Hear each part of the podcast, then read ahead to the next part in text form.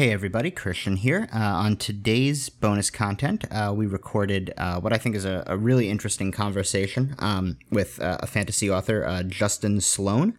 Um, we talked about, uh, among a few other things, we talked about what it's like writing for writing fantasy for video games, and also um, writing fantasy when you've been in the military. so I think it's a it's a really cool kind of um, craft side uh, a chat that uh, I think you'll you'll enjoy. Uh, before that, though, wanted to give you guys uh, a few updates on what's going on in the in the sphere of uh, Once and Future Nerd. Uh, I'm happy to announce that we have a completed draft of Chapter One of Book Two, and that we're about to go into the writers' room to write Chapter Two and to get chapter one in a producible state. Uh, that's going to happen in the next couple weeks.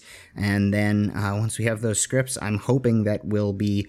Uh, you know, schedules permitting uh, for everyone involved, that we'll be able to go into uh, production by um, October or November. So um, the the big old train with lots of moving parts uh, is rolling, and there will be new episodes of the Once and Future Nerd in the foreseeable future. Um, elsewhere, uh, if you guys uh, remember a little while back, uh, I went on a podcast called the Great Albums Podcast to talk about my favorite album of all time, uh, Born to Run by Bruce Springsteen. Um, and uh, Bill from the Great Albums Podcast, uh, his band has an album coming out. Um, he sent me an advance review copy, and you know, you never when when when someone you've been on a podcast with is like, hey, check out my album. You have that moment of like, oh, how's this gonna be? But um, I I loved the record. Uh, I thought it was really enjoyable. Um, you know, genuinely moving, well arranged, well recorded. I I feel really good about recommending this if you like Springsteen or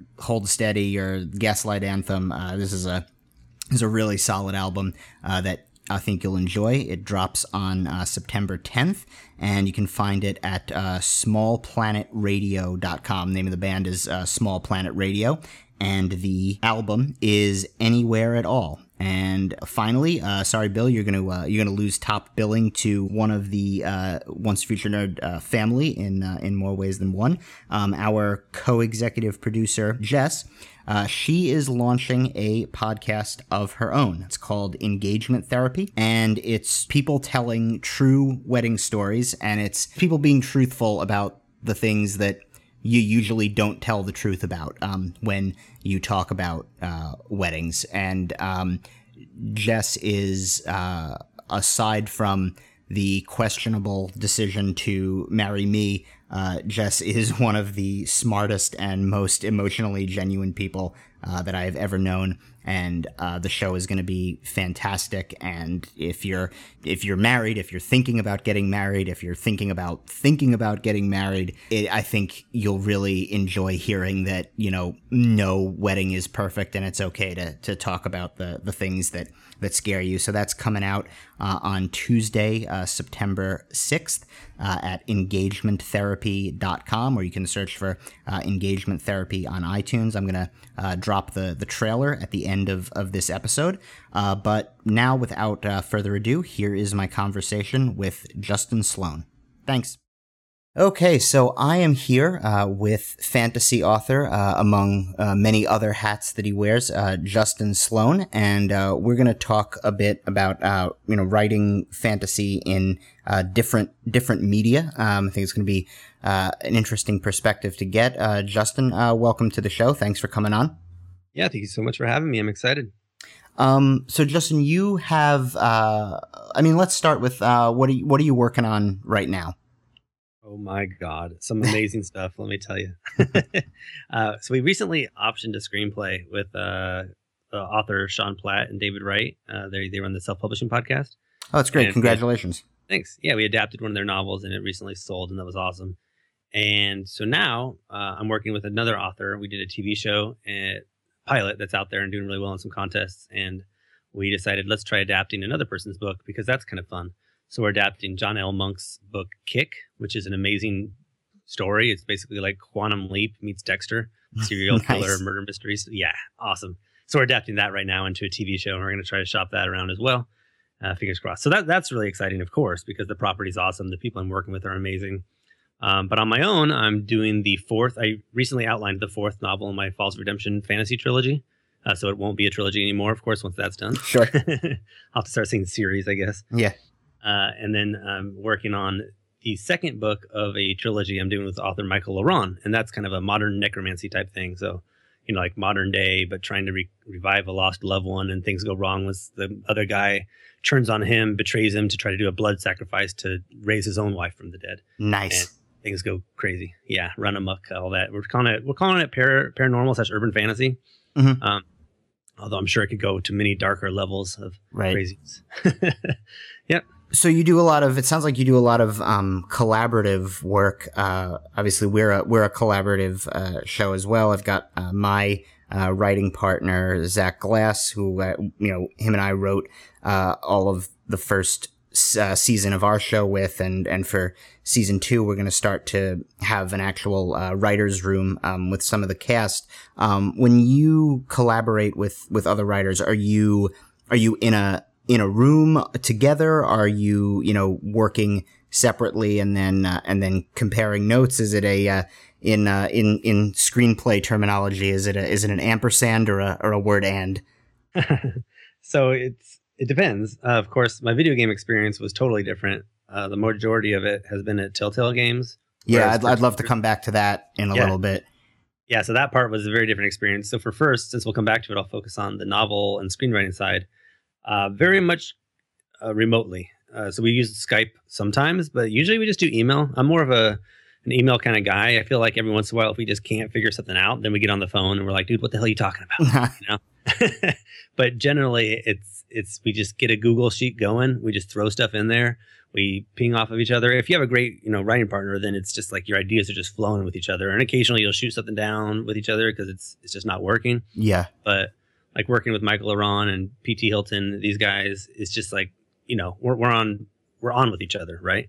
So we don't tend to need to do the calls. Um, that said like working with uh, third parties like working with um, working with the the author of, of kick john l. Monk we get him on skype because we don't want to just you know feel cold you know when we're like mm-hmm. talking about adapting his awesome material he put his whole heart and soul into. We want to make sure that he knows that we care and that we're excited. So we get on the skype and we're you know excited because we really are. And so he sees the smiles and he sees the enthusiasm. I think that's important. But but with each other it's really just about making sure that the awesome material is there and i feel like if i couldn't work that way with the partner i probably wouldn't bother with it unless they were way more awesome than me right. Well, that's I mean that's impressive that you've been able to to maintain that over kind of so many um, different different projects, and it sounds like with a lot of different um, different variables um, involved. Uh, now, are are you usually uh, when you're looking for properties that that you adapt? Are are authors finding you because they've seen your other work? Are you approaching authors? Do you do you have an agent? How does how does that work?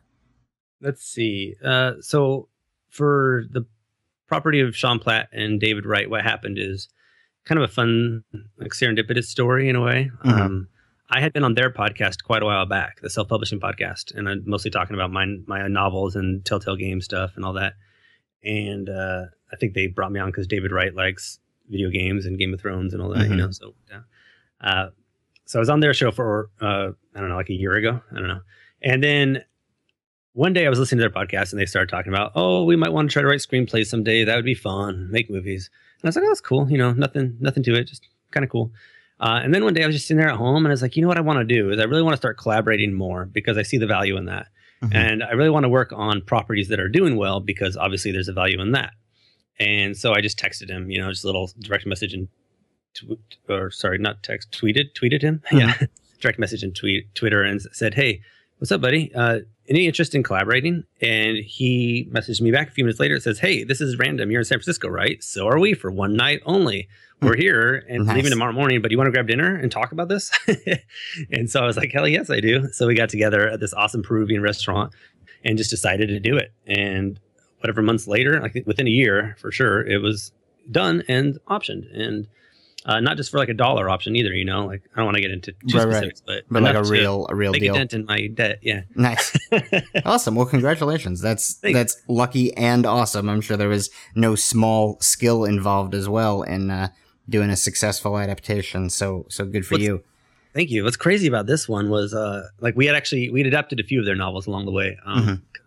I, I had paternity leave, so I figured why not use some of that while my son, my newborn son, was sleeping to Yeah. write some screenplays. So we did four total of Sean's novels uh, adapted. So we're shopping around the next one right now with fingers crossed. But that first one, it, we just felt the strongest about it, so we went out with it first. But Yeah. uh, it was crazy responses. Like right away, we had thirty or more producers requesting it, and then within like a week, we had like ten of those rec- producers wanting to go forward with it. And then within like another couple of weeks, we had narrowed it down to two or three who were very serious about it hmm and wanted to move now. The rest of them were like, "We're still serious, but we just haven't had time." But Yeah, these yeah, others were like, "We want it, let's do it." yeah. Uh, and then then we narrowed it down to the one, and then of course that took however like a couple months before just because lawyers got involved. Right, right, right.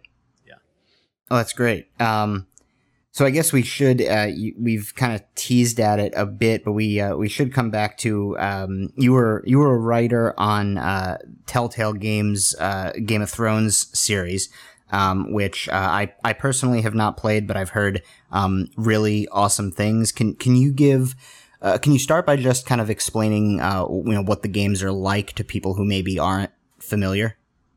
Yeah, and one reason that those games definitely intrigued me is the answer to that question, which is they're very much like a TV show or a movie, except for they're interactive. So it's Mhm. not just like running around and hack and slashing. It's nonstop, you know, narration. It's nonstop, not narration, but you know, uh, like a very a narrative Mhm. story. And you're you're playing along and you're role playing, and people are talking to you and asking questions or making comments. And the main way that you play, uh, aside from a little, few little QTEs, quick time actions, which are like you know swipe left, swipe Right, right, and all that stuff. hit X now, that kind of Right, stuff. right. The main way you play is by making dialogue choices. So like three will pop up or a silent, and silence is always a viable option.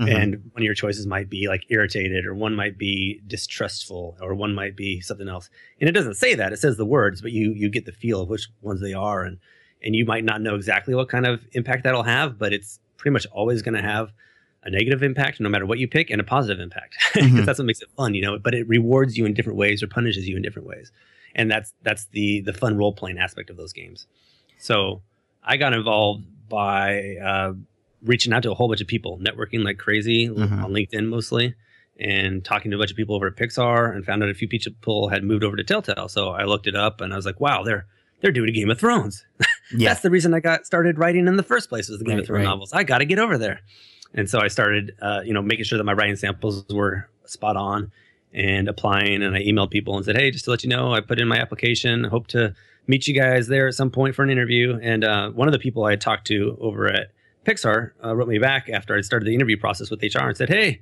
I heard you're in the process now. That's awesome. If you make it, uh, I'll be your boss. Hmm.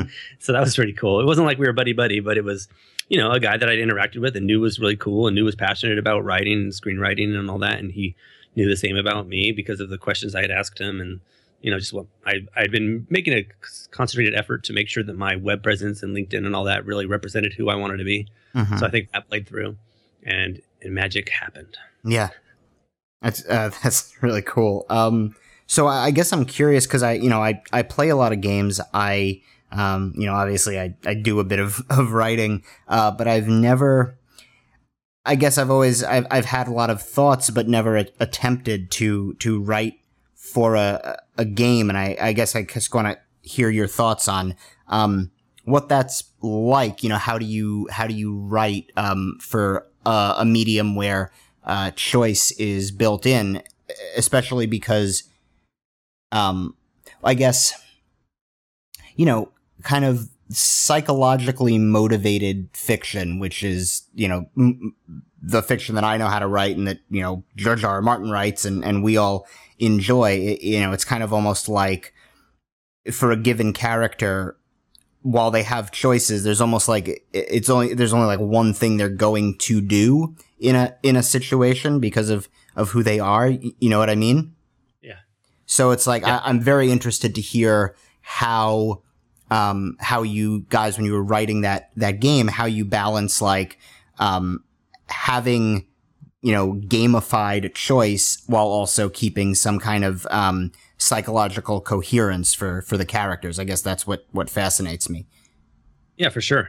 And I think what's awesome about that is, you know, we never deviate from character. Like it's always still the character and it's always still based on what came from before. Mm-hmm. and that mm-hmm. makes it hard, of course, because you can't just have three random choices. They all right. have to be what would that character actually do right now in that moment. And what it's really done great for me, which doesn't answer your question, but is I think interesting pointing out here is it's made me think about that more in my fiction too. Like mm-hmm. when you get to a choice or a moment in your book where your character would make a choice, it's uh, or in screenplay or whatever. Um, instead of just thinking of you know the first thing that comes to mind, it, it's really helped me to sit back and think, what are the options here that this character might do?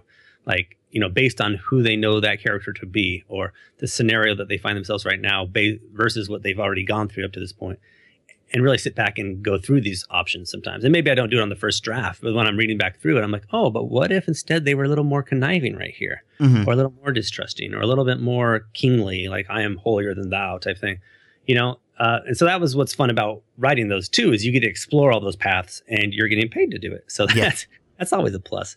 Um, it could get uh, tedious sometimes because you're at a moment where you're, like you said, kind of um, feeling this character is going to do this now. There's no way they would do anything else. Right. but that's when you kind of just have to, you know, put your pedal to the metal or put your head to the grindstone or whatever the saying is. right, right. And and come up with some other things that they could possibly do and and make them feel as likely and as rewarding. And that's of course the challenge. And you'll see some people in comments on YouTube videos and whatnot feel that there's certain moments that weren't that way. And I imagine that that probably was a big thought process in the writer's head at the time too. Mm-hmm. they did their best to address it. But there's just certain times like uh, if you've played those games, you'll see like choices occur every you know few minutes, every 30 seconds or whatever it is. I don't know off the top of my head, right. but but it feels kind of unnatural to how it would be in real life sometimes because you don't always have to make all that many choices. Right. You know? and that's I think where some of that struggle comes comes through is trying to make sure that it's that gamified version all the way along. Um, right writing other games, uh, done a little bit of in, in, similar ways, like for a Pocket Gems episode and um, some other little mobile things that I've consulted on and whatnot. Uh, very different, but still has a lot of that without as much pressure. Because there's a difference of somewhere like Telltale where there's a lot of writers working on a property and a lot of people involved along the chain, and you're in house and they're all looking over your shoulder. Mm-hmm. Uh, that feels very different than some of these other places I've been where you're kind of at home, just doing your thing, and you turn it in and then you get feedback, yes or no. A um, lot less pressure in that way. Right. Yeah. So, how many people were you were you working with when when you were doing the Game of Thrones games? Uh, well, so an easy way to look at that is the credits on the games. Okay. I don't remember exactly off the top of my head, but I would say that like generally you'll have anywhere from three to even at times like ten writers on one episode, God. which is a two hour, right? So it's pretty crazy because a lot of times what you'll do is you'll divide it up by scenes, or maybe somebody will do a pass and somebody else will go back and do another pass or whatever. Mm-hmm. Uh, yeah, so so my you know preferred method of working on all this stuff is you find somebody like on the novel side, P.T. Hylton or Michael La Ronn, and you know you work well together and you team up and you do it and you find each other's strengths and weaknesses. In an environment like that, you have no choice. You can't do right. that. You, you are paired up with who they pair you up with, depending on who's available and all that jazz and so it's it's really just trying to make sure that you guys can do the best that you can do on both sides given the allotted time which is usually you know like two hours right yeah so it, it, it could definitely be a struggle but you know for people who have played these games and loves them craig mazin went uh, crazy for game of thrones yeah i remember his- that i think that's where i heard about him there was it was a one cool thing yeah, on script yeah, notes sure. rightly so and uh, you know it just shows that this is paying off for for most people who are playing it um the only negative parts I've heard from people are how depressing it can be because sure, you know, it's still Martin's world. yeah, yeah. Although how- I'd argue, I've had this argument with some people before, but I won't go into it right now. But I would, I would argue that's not at all what Game of Thrones is about. You know, but yeah, I mean, I think, but I get that season five did that.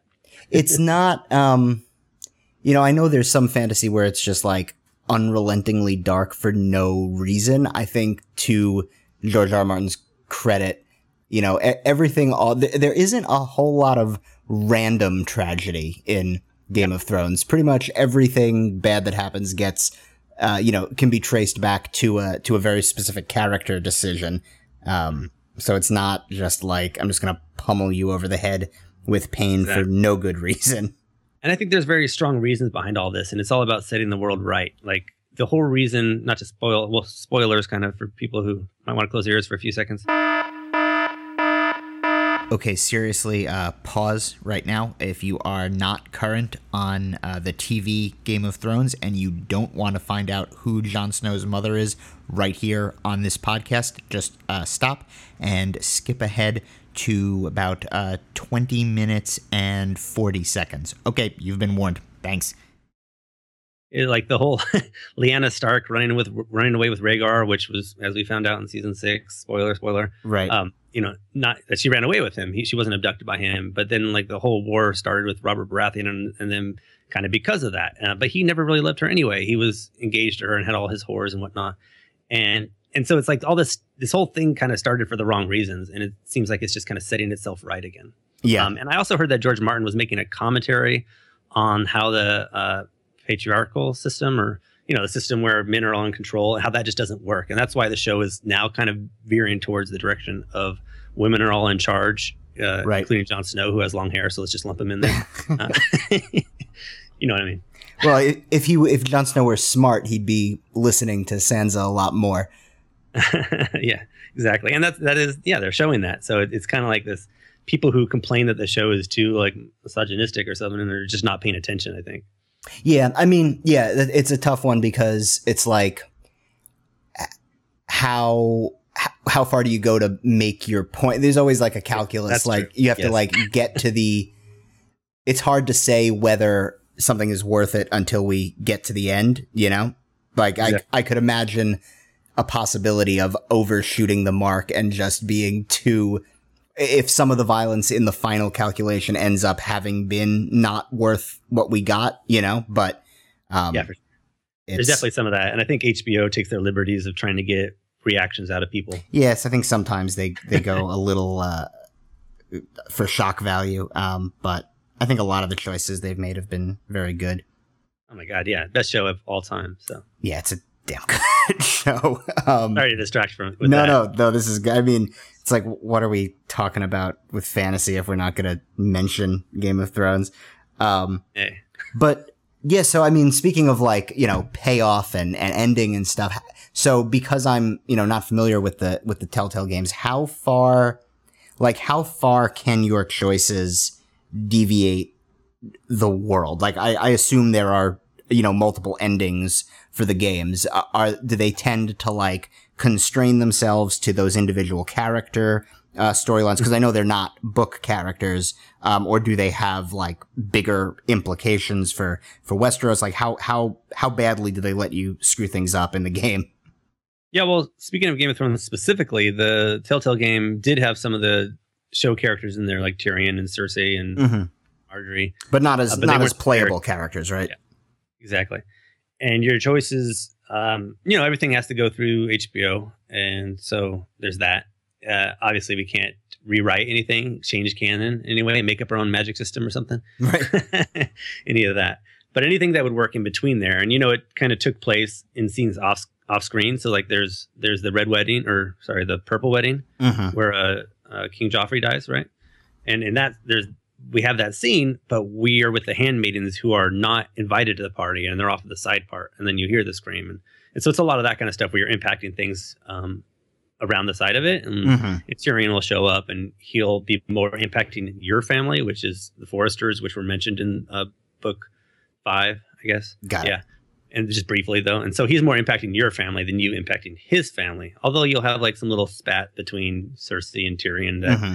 You know it it it it changes it in your mind of how their relationship interacted in that moment. But that's kind of part of their relationship, so it doesn't change it really. Uh, I think that's a good. If you want to look at the other games though of Telltale, like Walking Dead season two, that was a game where you had uh, I think six different endings. Mm-hmm. But usually that's not like Telltale's MO. You know, Telltale's thing is more about the role playing and more about the cool scenarios. And maybe you'll end the game with having certain people have hated you or betrayed you or uh, rewarded you in other ways. But it's not so much about, you know, choose your own adventure style books. That's not what it is.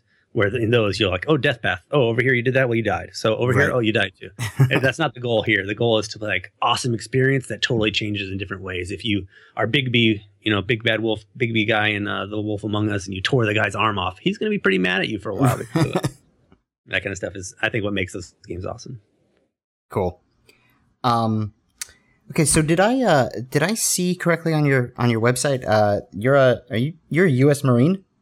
Uh, yeah, I was in the Marines for five years. Got out in 2004. Uh, thank you for your service. Um, I guess I, I'm curious. Um, does having some degree of of combat training influence your writing at at all? Do you try to keep it very escapist? Do you try to you know let some of your knowledge inform your writing? How does that play? I definitely think it impacts it. Uh, so I was a Marine Corps martial arts instructor as part of my job there, which was quite fun. Getting to leave the work the office for two hours and punch my boss in the nose. Can't complain about that. It's rare, uh, right now, for, rare for most jobs, let alone the military. yeah, but uh, good times. Uh, so yeah, afterwards I went off and taught kickboxing and uh, trained a little bit in Thailand and other places, Japan, whatnot. And so obviously that's part of my life and my psyche, who I am, and all that. And it definitely plays through in my books. And a lot of my books do have action and violence of that sort. Like I don't go over the top; they're all probably mm-hmm. PG PG thirteen. But uh, especially Falls of Redemption is a military fantasy, kind of based on the Peloponnesian War. So you're going to have some of that, a lot of spear fighting, sword fighting, what right. have you. And uh, yeah, I've been told that. Well, also the screenwriting side of me, you know, helps with blocking. So sure. I think all that combined kind of uh, has has led some readers and co-authors to tell me that I do a great job with that part of it. Although recently, I, one of my editors got back to me and was like, "Can you give less description in the fighting?" so I don't know if that was a personal taste or right, maybe right. getting a little overboard now in my old age of laziness. But right, yeah. So so hopefully it plays through. Um, I'd love to hear from anybody listening who might read my books and see what they think. As there is there like a moment you can think of where like you had the conscious feeling of like oh, I know how this would normally play out in a fantasy book, but that knowing what I know, that doesn't make sense. So let me do it the, the right way. Like, is, was there ever something like that? No, I don't think so. You just, um, you don't, you never even think the, the corny way the first time around. You just, I don't know. Maybe it's all corny. Who knows? maybe what's corny in real or corny to most readers, that's actually the real thing, you know, like truth is stranger than fiction. Right. you know, um, but I don't know. No, I don't. I mean, I've, I've definitely read people's books, so I won't name where I'm reading it. I'm like, wow, this is just horrible. That doesn't make sense. Um, yeah, I don't read like the action in Game of Thrones, and I love it. I love how he doesn't feel like he has to describe every single battle that they go into. Right. That's kind of cool. Um, I definitely did some of that in my second book too, uh, Retribution Calls, where there's like a big battle and a siege, and my one of my editors at the time was like, "You got to go into detail about all this," and I was like, "Really? If somebody wants to read that, they can go get a history book." Some other novel you've edited, but I'm not yeah. going to do that. are you uh, are you a Glenn Cook fan? Have you read the the Chronicles of the Black Company? Uh, I've been told I have to, and I've checked it out, and it looks really awesome. I just haven't yet because all my reading time is going towards books that I'm trying to adapt. Yeah, yeah, and I know I of course adapt that because the budget would be so high.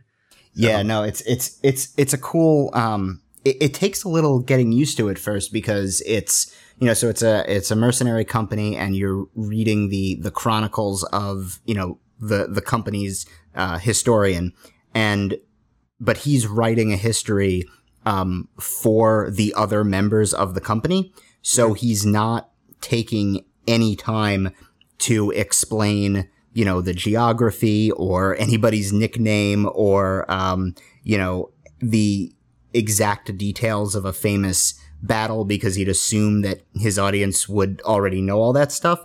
So it can be a little disorienting um, at first, but it's it's very cool to like. After a while, it's a little refreshing when you're used to like kind of very yeah. flowery, verbose fantasy to have very matter of fact uh, fantasy. And I just, I bring it up because I um, I believe Glenn Cook uh, was was in the Navy, and and a lot of uh, veterans who've read Black Company say it it does a good job of capturing just being a grunt in the in the military and that that feeling. Well, now you've convinced me. because I am that kind of reader. I think I would love that. Like that's why I like screenplays is because I don't have to get bogged down by all this stuff that the author thought was important, but nobody else does. Right, right, right. And lots of people, a lot of listeners will say, you know, they love Robert Jordan uh, and The Wheel of Time and all that, and like obviously he has some skill, but it's not for me as a reader. It doesn't work because it's just too much going on. It takes a year to go from point A to point B. When if Brandon Sanderson wrote it without writing the Wheel of Time series, right. which I know he took over at the end, uh, like if that's if that's in um, uh, Mistborn, that would have taken like a day. So it's that kind of stuff that I try to capture as an author. Also, I, I always kind of promote myself because I started writing also in part because my brother didn't read, and I was like, well, I'm going to write something that he'll read, Mhm. and and so I wanted to kind of you know be not write for the simple man or write down in any way, but make sure that what I wrote was digestible and was something that you wouldn't have to like look up in a dictionary or Right. sit there and think about for an hour to try to figure out what the heck I'm saying. Right. Uh, so hope hopefully I captured that. But I'm looking forward to reading Glenn Cook's Black Company now, man. Yeah, they're they're cool books. Um, and it's very like it's also I don't think this is a is a huge spoiler, but it was kind of meant to be, you know, the the fantasy reaction to to Vietnam, uh, where this these characters are slowly having the realization that they're not fighting for the best reasons. Um, it's it's a really really interesting series of books. I got to get into it. Right now I'm reading uh, The Lies of Locke Lamora by Oh uh, yeah, yeah, yeah, that's a great one. Scott Lynch. Is that who it is? Yeah, yeah, that's a love really it. Love it. And I saw him at Gen Con uh, a couple a month ago or so, and such a smart dude who just has so much great advice for fellow authors. And his book is awesome and amazing and inspired. Yeah, I I love that one. I got to read the second one. Um, but so uh, are you? Are you? You know, kind of making your living writing. Do you have a, a day job? What's uh, not to get too personal, but I just kind of um, for the for the listeners because you you're clearly working a lot. Uh, just trying to get the uh, the listeners to get a sense of like what it's like out there for a for a fantasy writer. Yeah, I get those questions a lot. And so I wrote a book called uh, Creative Writing Career. That's Oh. a nonfiction book. Great. It's a yeah, it's kind of my advice on the writing world and how to break in, and what you could do to set yourself up for it, and then a lot of interviews with screenwriters and video game writers and novelists and comic writers. Uh, so that's a good one if people just want like a whole bunch more than what I'm going to say here. Mm-hmm. Uh, That's great. I was going to ask, what's your advice? Well, you already. Everyone go buy and then we have a Justin's book. podcast. it's also called Creative Writing Career, same name, and uh, similar ideas there discussed. But uh, to answer your question, uh, so I was at Telltale, right, for Mhm. two years doing that as my thing, and then I left a couple months ago. I think four months already, uh, ish, to go work at military.com as an editor and writer, uh, writing articles for veterans, uh, helping Mhm. them transition out because. This is something I've always believed in too. I also wrote a book a year or so ago, a year and a half ago, called "Military Veterans and Creative Careers," Mhm. And when I got out of the military, I had such a problem like knowing what to do next. Like I didn't believe that I could go be an actor or a writer or something like that because it just didn't seem like it would pay the bills. It didn't seem like the right responsible path. Mhm. You know, after you're in the Marines and it's it's 100% the right responsible path, although you might die. So that ignored. Right. Uh, you know, uh, so I, I wanted to continue that path uh, with helping the veterans. So I've gotten uh, an, an awesome gig working at military.com and I get to write some fun creative articles that are like one I did is four lessons you can learn in the game uh, to survive in the workplace uh, based on Game of Thrones. and the title was not that at all. It was much more SEO appropriate, I'm sure. But Great. yeah. And then another reason I did that is because when you're working at a game company, uh, a lot of times you will not have your own time to be creative. So Mhm. like there was a period there where I'd be working until midnight and then getting up at like four or five Yeah. to work some more just to get stuff done on time. And not because I procrastinate by any means, but that's just the schedule that they put. yeah, I know that the games world can be kind of ludicrous with its schedules. Yeah. So if you are an aspiring author or screenwriter and don't see yourself as 100% a video game writer and nothing else, then that might not be the right place for you. And my current job is much more cool. My boss is also an author who also studied at Johns Hopkins for his writing degree, master's. Uh, and so he kind of gets it, you know? And so Mhm. I'm able to wake up in the morning, write for an hour or two, go to work, kick butt, go home, write some more on the train home in the evenings, open up my computer, write some more. And it's my stuff. It's not Right. somebody else's stuff. And that's kind of like, you know, the idea of entrepreneurship and stuff where you're you're working to make somebody else rich. I love writing on Game of Thrones and those other properties, but it's still at the end of the day, it's like it's writing somebody else's thing that's going to Mhm. make them rich, or make them fulfilled. And and you might have an idea of where you want it to go and where you want certain characters to go, but it's somebody else controlling that. So it doesn't Right. feel creative. It feels like you're trying to paint by color, paint by numbers. Mhm. You know what I mean? Versus if I go write this fourth book in my fantasy trilogy that's going to have some underpinnings of time travel and a weird roundabout way. Right. That's amazing. And I'm like super excited about that, you know, and I wake up and I, I wake up at four and it's not like a, a chore. It's I'm excited to write this amazing scene in my book today. You know what I mean? Yeah. Um, so on the on the money side though, it's definitely more the job paying the bills. um, I've recently hit my first uh, hundred dollar day and on the novel ebook side of things. Nice. So just Congratulations. dollars a day. Yeah, which is it's good. It's a uh, you know not you know I'm I'm not throwing dollar bills out the window as I drive down the street. but it's not nothing either. I mean, especially Yeah. for and then there's the screenplay career. sale, and there's some side video game gigs that I'm doing, little freelance things here and there, and Mm-hmm. then there's also the print books. And we just launched. Um, I'm going to put an asterisk next to this. Somebody I know uh, just wrote some Minecraft books, and they launched those, and they're doing cool. You know, they've sold. We just launched them a couple weeks ago, and they've already sold like 30 print copies, which Mhm. it's hard to sell print copies as an indie author. Yeah, So yeah. it's kind of fun. And uh, yeah, lots of cool things going on. But so you are you are primarily paying the bills by writing. Well, 100%, but um, at military.com, I'm a writer slash Right. editor also. So it depends how you define that. Yeah. Right, gotcha, gotcha. So I still have a writing, but not writing, but not all, not primarily your own stuff yet. And to, to define paying the bills in California for anybody who wants to be an author in Northern California, let me just tell you, daycare is three thousand a month, rent three thousand a month, student loans are two thousand a month for me and my wife combined. So like, if you're going to be an author paying the bills, you better be freaking five times better than Glen Cook, probably. yeah, I I, uh, I live in New York, which is probably San Francisco's probably the only place in the U.S. more expensive. Maybe D.C. I think it's yeah, New York, D.C., San Francisco are like the most expensive cities in the U.S. to live, Yeah. from what I understand. Problem is, it's like a drug that's good for you, you know. So it's, you're addicted and you just can't get away. And why would you want to? Because yeah, I love the weather here, the people, the, everything, the atmosphere, the aura. It's just, it's all great. We don't want to leave. the kids love it. What can you do? yeah. Well- write more books, I guess. Yeah, just keep writing. Um, well, before we uh, before we wrap it up, is there anything you wanted to to plug that didn't get mentioned? Do you want to tell people where they can, uh, you know, look up your stuff if they're interested in checking it out? Yes, actually, there's. Uh, I'll say two things. Well, so my website's justinsloanauthor.com. Mm-hmm. Uh, that's probably the best one, but that's all book stuff. If you want everything else like screenwriting and stuff too, I, I have a blog at justinmsloan.com that I started a long time ago before I decided to go with Justin Sloan as a name. Okay, so it's justinsloanauthor.com and Yeah. justinmsloan.com. Correct. Yeah. Great. So those are those are great ways. Twitter, of course. Uh, at, Twitter for me is uh, at Justin M Sloan also. So I know I'm confusing people here with this, but all I think we, we have listen. We have we have a smart literary crowd. They'll figure it out. awesome, great. And then we have this thing that I've been ex- super excited about. I only started three weeks ago. It's called Instafreebie. Have you heard of this? I haven't. Oh my god, man!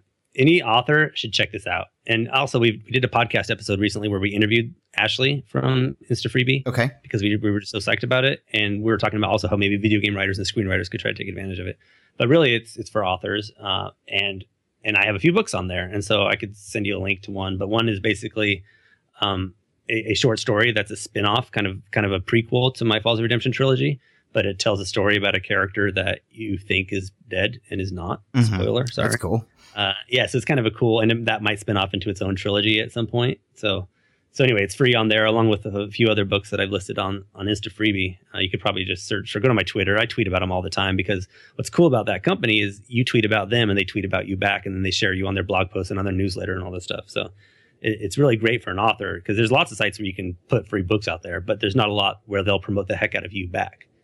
Uh, so anyway, so Yeah. I've been excited about that. And then what it is is a newsletter build. It you know, like you get the email addresses and you build up your author newsletter, and that's how you stay in touch with your fans and you try to build your 1,000 fans and all that. Um, so that's fun. And then one last thing is the adaption stuff. Mhm. So like I, I mentioned, we're working with John L. Monk now.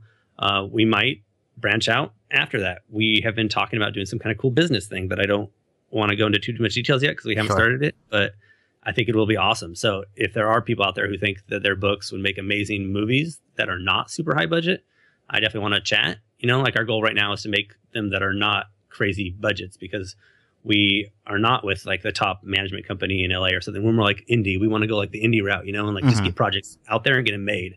And and that tends to mean you know a few locations, a few cast, um, and sometimes you know book can be adapted to fit that better. Like this one that I did with Sean and David, Crash. Uh, it's called the screenplay's gonna be called something else because there's too many movies called Crash. already. Right. like that one was like you know it's pretty limited. It has maybe like four or five locations, not too many, like 10, 15 people maybe, something like that. And if even if the book doesn't, the screenplay version does. So Right. so anyway, so I'll be happy to chat with people about that, or if they just have questions uh, about the process, you know, they can either chat with me or just send us an email and chat about it on my podcast. That's awesome. All right, thanks, Justin, very much for your time. This was a really interesting conversation. I appreciate you you hopping on with us. Yeah, thank you so much. It's been been really great. I hope it was useful. It definitely was. Thanks a lot. Take care.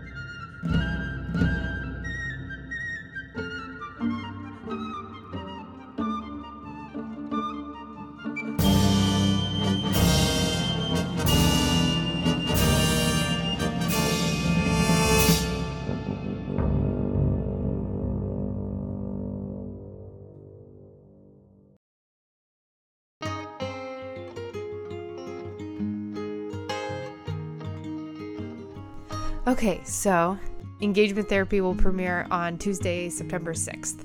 I am the host of the podcast. My name is Jess Kelley-Madera. I'm going to be telling Chris, my sister, stories about real weddings. When people talk about weddings, they don't really tell the truth a lot. Especially when you're getting married, you're supposed to be at your most romantically sound, I guess. And that's just not fair or true. It's too expensive and too um, emotional to be easy. It's a really stressful time, and uh, it can be really straining for couples and families and, you know, a lot of different relationships. And uh, it makes it feel like everybody's wedding is perfect but yours. And that's not true.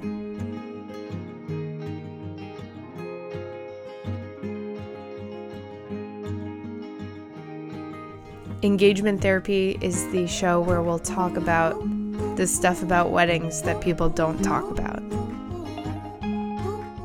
To hear our stories, check us out at engagementtherapy.com. Thank you to the singer and the songwriter for the use of their song Yes Today throughout this episode.